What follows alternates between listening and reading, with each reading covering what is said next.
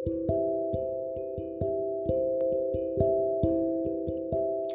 はようございます。お元気でしょうか？今日の聖書の時間となりました。今日の聖書の箇所は、ヘブル人への手紙13章8節ヘブル人への手紙13章8節でございます。お読みいたします。イエス・キリストは昨日も今日もいつまでも常しえに変わることがありません。アーメンこの世の人も国も環境も移り過ぎていきます。人は生まれて成長し、老いて死んでいきます。誰も死なない人間はいないのです。